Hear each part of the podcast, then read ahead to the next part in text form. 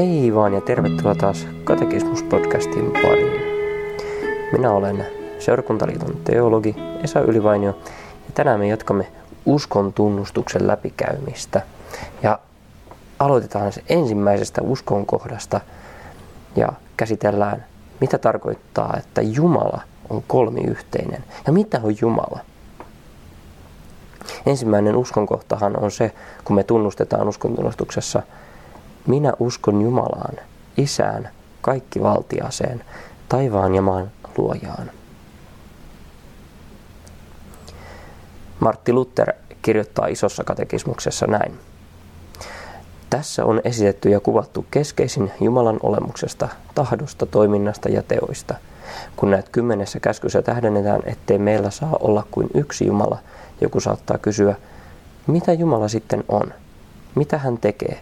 Miten häntä voidaan ylistää? Miten hänet voidaan esittää ja kuvata, jotta hänet tunnettaisiin? Juuri sen tämä ja seuraavat uskonkohdat opettavat. Uskon tunnustus ei siis ole mitään muuta kuin kristittyjen antama vastaus ensimmäisen käskyn asettamaan kysymykseen.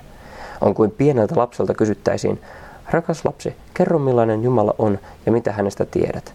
Ja hän vastaisi, minun Jumalani on ensinnäkin Isä, joka on luonut taivaan ja maan. Vain tätä yhtä pidän Jumalana, sillä ei ole ketään muuta, joka kykenisi luomaan taivaan ja maan. Näin siis on kysymyksessä juuri se, mitä ollaan jo todettu ensimmäisen käskyn kohdalla, että meillä on todellakin Jumala, jolta me saamme rukoilla apua, johon me saadaan turva tai johon me uskomme. Kysymys 54. Mitä Jumala on? Jumala on henki. Johanneksen evankeliumin luvussa 4 ja kesä 24 meille kirjoitetaan näin, tai Jeesus sanoo näin, Jumala on henki, ja jotka häntä rukoilevat, niiden tulee rukoilla hengessä ja totuudessa. Sillä hän itse on henki, ja hänen itse, hän itse on totuus. Jumala on iankaikkinen, kaikkialla oleva, kaikkivaltias, kaikki tietävä, pyhä, vanhurskas, uskollinen, täydellisen hyvä, armollinen ja laupias. Nämä ovat niin sanottuja Jumalan ominaisuuksia.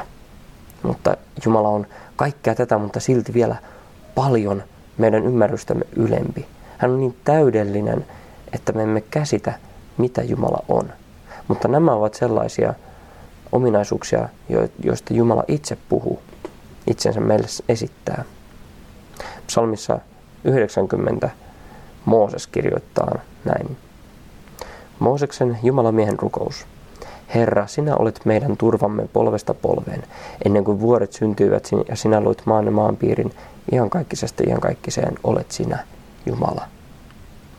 Jesaja kirjoittaa Jesajan kirjan luussa kuusi. Ja he, eli enkelit, huusivat toinen toiselleen ja sanoivat, Pyhä, pyhä, pyhä Herra Sebaot, kaikki maa on täynnä hänen kunniansa. Ja toisen Mooseksen kirjan luussa 34 kerrotaan. Ja Herra kulki hänen ohitsensa ja huusi, Herra, Herra on laupias ja armahtavainen Jumala, pitkämielinen ja suuri armossa, uskollisuudessa, joka pysyy armollisena tuhansille, joka antaa anteeksi pahat teot, rikokset ja synnit, mutta ei kuitenkaan jätä rankaisematta, vaan kostaa isien pahat teot lapsille ja lasten lapsille, kolmanteen ja neljänteen polveen. Tässä näkyy näissä jakeissa erityisesti Jumalan pyhyys ja hänen kaikki valtiutensa ja ihan kaikkisuutensa. Hän on aina ollut olemassa. Onkin hyvä tajuta, että kun Jumalasta puhutaan, niin me lähestymme jotain täysin toiseen, toista olentoa kuin mitä me olemme ja mitä kaikki, kaikki ne ovat, mitä me nähdään. Sillä Jumala ei ole luotu, vaan luoja. Eli hän ei ole osa tätä maailmaa. Hän on sen yläpuolella, hän on sen tekijä. Hän on saanut sen aikaan. Hän ei ole sen alainen. Siksi sana Jumala ei ole mikään lajinimi, vaan Jumala on enemmän kuvaus sille, mitä hän tekee. Se on enemmänkin nimitys ja arvonimi, joka annetaan sille, jolta odotetaan kaikkea hyvää, joka kukin uskoo vaikuttavan omaan elämäänsä. Esimerkiksi raha ja maine ovat yleiset jumalat, tarkemmin epäjumalat. Että kristinuskon opettama Jumala on ainoa oikea Jumala, joka todella on olemassa ja jolta todella tulee kaikki hyvä ja siunaus ja joka varjelee jokaista meidän ihmisten elämän päivää. Jumala ei voi nähdä eikä koskea, sillä hän on henki. Häntä ei kukaan ole tehnyt, vaan hän on ikuinen. Itse hän sen sijaan on, on kyllä tehnyt kaiken, mitä me nähdään. Ja kaiken hän on tehnyt raamatun mukaan tyhjästä sanallaan, käskemällä ikään kuin suuri kapteeni käskee peli. Jumala käskee, tulko valo ja valkeus tulee. Ja samalla tavalla Jumala tekee kaiken. Hän sanoo ja niin tapahtuu, sillä hänen sanassaan, käskysanassaan on voima. Tätä tapahtumaa kutsutaan luomiseksi ja siksi Jumalan nimi onkin luoja. Ja nämä yllä olevat ominaisuudet, Jumalan pyhyys, kaikki valtius, kaikkiallisuus ja niin edelleen, on meille Jumala itsessään, itsestään ilmoittanut sanassaan raamatussa. Mutta jotain Jumalan ominaisuuksista ihminen voi tavoittaa järjelläänkin. Esimerkiksi moni luonnontieteilijä ja filosofia on päätynyt siihen, että on pakko olla olemassa Jumala, sillä he ovat päätelleet, että maailma ei voi syntyä itsestään, jonkun on tarvinnut sen siis tehdä. Ja tämän tekijän on oltava kaikkivaltias ja äärimmäisen voimallinen ja viisas. Tai että on olemassa hyvä ja paha, siksi on olemassa joku, joka on antanut hyvälle olemassaolon ja sen täytyy olla siis itsekin äärimmäisen hyvä. No, kysymys 55. Kuka on tosi Jumala? Kysymyksessä kuka tietysti huomataan se, että Jumala on persoona ja hänet voidaan siis tuntea. Voidaan kysyä, että kuka Jumala on. Hän ei ole vain näkymätön ja mieltä vailla oleva voima, vaan hän on kaikkein suurin mieli, viisaus ja järki. Raamatussa omassa sanassaan Jumala kertoo meille siitä, kuka hän on. Ja tarkemmin sanottuna Jumala ei ole vain yksi persona, vaan hän on kolme eri persoonaa yhdessä jumalallisessa olemuksessa. Hän on kolmiyhteinen Jumala, Isä, Poika ja Pyhä Henki. Tämä raamatun ilmoittama suuri salaisuus, ikään kuin uskon mysteeri, tulee mielenkiintoisesti esille esimerkiksi Herran siunauksessa, kymmenessä käskyssä, lähetys- ja kastekäskyssä sekä apostolisessa siunauksessa, jotka kuuluvat näin. Herra siunatko sinua ja varjelkoon sinua. Herra valistakoon kasvonsa sinulle ja olkoon sinulle armollinen. Herra kääntäkö kasvonsa sinun puolesi ja antakoon sinulle rauhan. Yksi Jumala, Herra, joka siunaa. Kymmenessä käskyssä taas sitten Jumala itse antaa tämmöisen käskyn. Tämä on ikään kuin Israelin juutalaisten uskontunnustus. Kuule Israel, Herra meidän Jumalamme, Herra on yksi. Viides Mooseksen kirja, luku 6 ja 4. Herra on Jumala, Herra on yksi. Hän on ainoa Jumala, jota on olemassa. Hän on ainoa oikea Jumala. Ja siksi vain häntä me saamme Jumalanamme pitää. Lähetys- ja kastekäskyssä Matteuksen evankeliumin lopussa Jeesus itse sanoo näin. Ja Jeesus tuli heidän tykönsä ja puhui heille ja sanoi, Minulle on annettu kaikki valta taivassa ja maan päällä. Menkää siis ja tehkää kaikki kansat minun opetuslapsikseni, kastamalla heitä isän ja pojan ja pyhän hengen nimeen ja opettamalla heitä pitämään kaikki, mitä minä olen käskenyt teidän pitää. Ja katso, minä olen teidän kanssanne joka päivä maailman loppuun asti. Näin siis Raamattu puhuu kasteesta Jeesuksen nimen ja Jeesuksen opetuslapsiksi tekemisestä, niin on kyseessä kolmiyhteisen Jumalan nimeen kastamisesta. Ja siis yhteen Jumalan nimeen, isän ja pojan ja pyhän hengen nimeen, ei nimiin, vaan nimeen. Sillä me emme usko, että on kolme Jumalaa, vaan yksi Jumala. Mutta kuitenkin yksi Jumala, jolla on todella kolme eri persoonaa. Sanansa välityksellä Jumala on meidän luonamme ja siunaa meitä, tarjoaa näitä siunauksiaan. Niin kuin Jeesus sanoi, että hän on meidän kanssamme joka päivä maailman loppuun asti. Ja onhan Jumalan yksi niistä ominaisuuksistakin kaikkiallisuus. Hän on kaikkialla läsnä. Mutta kuitenkaan häntä ei voi rajata vaan mihinkään yhteen paikkaan. Sitten apostolinen siunaus, jolla erityisesti Paavali, Pietari ja muut apostolit tervehtivät. Toisessa korintalaiskirjeen luvussa 13 ja 13. Herran Jeesuksen Kristuksen armo ja Jumalan rakkaus ja pyhän hengen osallisuus olkoon kaikkien teidän kanssanne. Tässä selkeästi tuodaan siunauksessa erikseen koko kolmiyhteisön Jumala. Jos Jeesus olisi jotain muuta kuin Isä Jumala, tai jos, jos Jeesus Kristus ei olisi samalla tavalla Jumala kuin Isä, tai Pyhä Henki ei olisi samalla tavalla yhtä Jumala kuin Isä, niin tällainen, tällainen toivotus ja tämmöinen siunaus olisi järkyttävää. Silloin Jumalan rinnalle asetettaisiin jotain muuta. Mutta nyt kun Kristus ja Pyhä Henki on aivan samalla tavalla Jumala kuin mitä Isä on, niin tämä siunaus on pyhän kolmiyhteisen Jumalan nimessä siunaamista ja jopa hänen ylistämistään. Sen tunnustamista, että vain häneltä tulee siunaus, armo ja rauha. Kysymys 56. Miten nämä kolme eri persoonaa erotetaan toisistaan? On vain siis yksi Jumala, vain yksi Jumala. Kuitenkin Jumala on kolmipersoonainen, jotka eivät, nämä persoonat eivät ole vain toistensa eri kuvia, vaan todella itsenäisiä persoonia. Isä on Jumala, poika on Jumala, pyhä henki on Jumala. Isä ei ole poika, eikä poika ole pyhä henki, eikä pyhä henki ole isä, mutta silti on vain yksi Jumala, ei kolmea.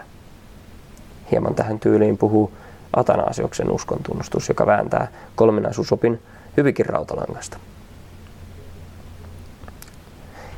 Tämä erotus on hyvä tehdä näin. Yksi. Isä on iankaikkisuudessa synnyttänyt pojan. Kaksi. Poika on isästä iankaikkisuudessa syntynyt. Tämän ilmoittaa meille esimerkiksi psalmi 2. Minä ilmoitan, mitä Herra on säätänyt. Hän lausui minulle, sinä olet minun poikani. Tänä päivänä minä sinut synnytin. Ja kolme. Pyhä henki lähtee iankaikkisuudessa isästä ja pojasta. Johannes 15.26. Mutta kun puolustaja tulee, jonka minä lähetän teille isän tyköä, totuuden henki, joka lähtee isän tyköä, niin hän on todistava minusta. Katlaskirjan 4.6. Ja koska te olette Jumalan lapsia, on Jumala lähettänyt meidän sydämemme poikansa hengen, joka huutaa, Abba, Isä. Eli isälle kuuluu erityisesti luominen, pojalle lunastus ja pyhälle hengelle pyhitys. Isää ei kukaan ole luonut, eikä hän ole syntynyt, hän on iankaikkinen. Yhtä lailla poika on iankaikkinen, mutta hän on iankaikkisuudessa isästä syntynyt. Ja samalla tavalla pyhä henki on iankaikkinen, mutta hän on iankaikkisuudessa isästä ja pojasta lähtenyt. Ja tähän hengen toimintaan, eli pyhitykseen kuuluu sanan kautta toimiminen, Jumalan sanan kautta toimiminen, uskon synnyttäminen ja kirkon aikaansaaminen. Hän toimii sanassa ja sakramenteissa. Ja se, siihen katekismuksen loppuosa keskittyykin ihan itsenäisesti ja uskontunnustuksen loppuosa. Kysymys 57. Mitä merkitsee Jumalaan uskominen? Se merkitsee sitä, että me tiedämme, mitä Raamattu puhuu, pidämme sen varmana totuutena ja vakaasti luotamme ja turvaamme aina Jumalaan. Roomalaiskirjan luku 10, jakeet 14 ja 17. Mutta kuinka he huutavat tavuksensa sitä, johon eivät usko? Ja kuinka he voivat uskoa siihen, josta eivät ole kuulleet? Ja kuinka he voivat kuulla, ellei ole julistajaa? Usko tulee siis kuulemisesta, mutta kuuleminen Kristuksen sanan kautta. Johannes 17 ja 3. Mutta tämä on iankaikkinen elämä, että he tuntevat sinut, joka yksin olet totinen Jumala, ja hänet, jonka sinä olet lähettänyt Jeesuksen Kristuksen. Eli on vain yksi totinen Jumala, ja siinä hänen tuntemisensa on meille iankaikkinen elämä. Jumalan tunteminen, Jumalan armon tunteminen Jeesuksessa Kristuksessa, jonka Jumala on lähettänyt maailmaan meidän syntisten vapahtajaksi, siinähän on pelastava usko. Eli usko on siis turvaavaa omistamista, näkymätöntä, luottavaa tarttumista, jonka kohde on auttava, pelastava Jumala, vaikka häntä voikaan nähdä. Sillä usko tarttuu Jumalan sanassa antamiin lupauksiin. Luther käyttää sellaista esimerkkiä, että usko on ikään kuin laivassa olemista, ei vain laivan katselemista laiturilta käsin. Usko on vastaus lupaukseen. Kysymys 58. Miksi sanomme jokaisen uskokohdan alussa minä uskon, emmekä sano me uskomme? Jokaisen ihmisen täytyy omakohtaisesti uskoa ja luottaa Jumalan sanan lupauksiin, sillä kukaan ei voi tulla autuaksi toisen uskolla. Profetta Habakuk kirjoittaa Habakukin kirjan luvussa 2 ja kesä 4 näin. Katso, sen kansan sielu on kopea, eikä ole suora, mutta vanhurskas on elävä uskostansa. Nostaan se, että hänellä on usko, joka turvaa Jumalan anteeksiantamukseen. Luukkaan luvussa 7 Jeesus sanoo syntiselle naiselle fariseuksen kodissa, sinun uskosi on sinut pelastanut, mene rauhaan. Ja tässä siis usko ei pelasta sen tähden, että se olisi ollut jotain erityisen hyvää ja että se olisi ansainnut naiselle pelastuksen, vaan se, että naisen usko on saanut hänet turvaamaan Jeesukseen. Ja Jeesus on se, joka tämänkin naisen pelastaa. Usko pelastaa, koska se tuo syntisen Jeesuksen luo. Toisaalta usko on aina omakohtaista, mutta toisaalta usko ei koskaan ole ihmisen omaa keksintöä, vaan Jumalan lahja. Toisaalta usko on yksilöllinen, mutta toisaalta se ei myöskään päätä uskottavaa asiaa, vaan tunnustaa yhteisen uskon, kirkon uskon, siis Jumalan sanan ilmoittaman opin. Näin me uskontunnustuksessa emme todellakaan tunnusta, että minä uskon näin ja minä olen päättänyt uskoa näin, vaan me tunnustamme, minä liityn uskollani tähän kirkon uskoon, jonka Jumala on sanassaan ilmoittanut. Usko ei siis pelasta myöskään sen tähden, että se olisi itsessään jotain erinomaista, ei mitään ansiollista ja hyveellistä, vaan ainoastaan sen tähden, että se evankeliumin sanan turvaten omistaa Kristuksen ja hänen verellään hankkimansa syntien anteeksi antamuksen. Tähän loppuun voisi sitten lukea tämän apostolisen siunauksen. Herran Jeesuksen Kristuksen armo ja Jumalan rakkaus ja pyhän hengen osallisuus olkoon kaikkien teidän kanssa.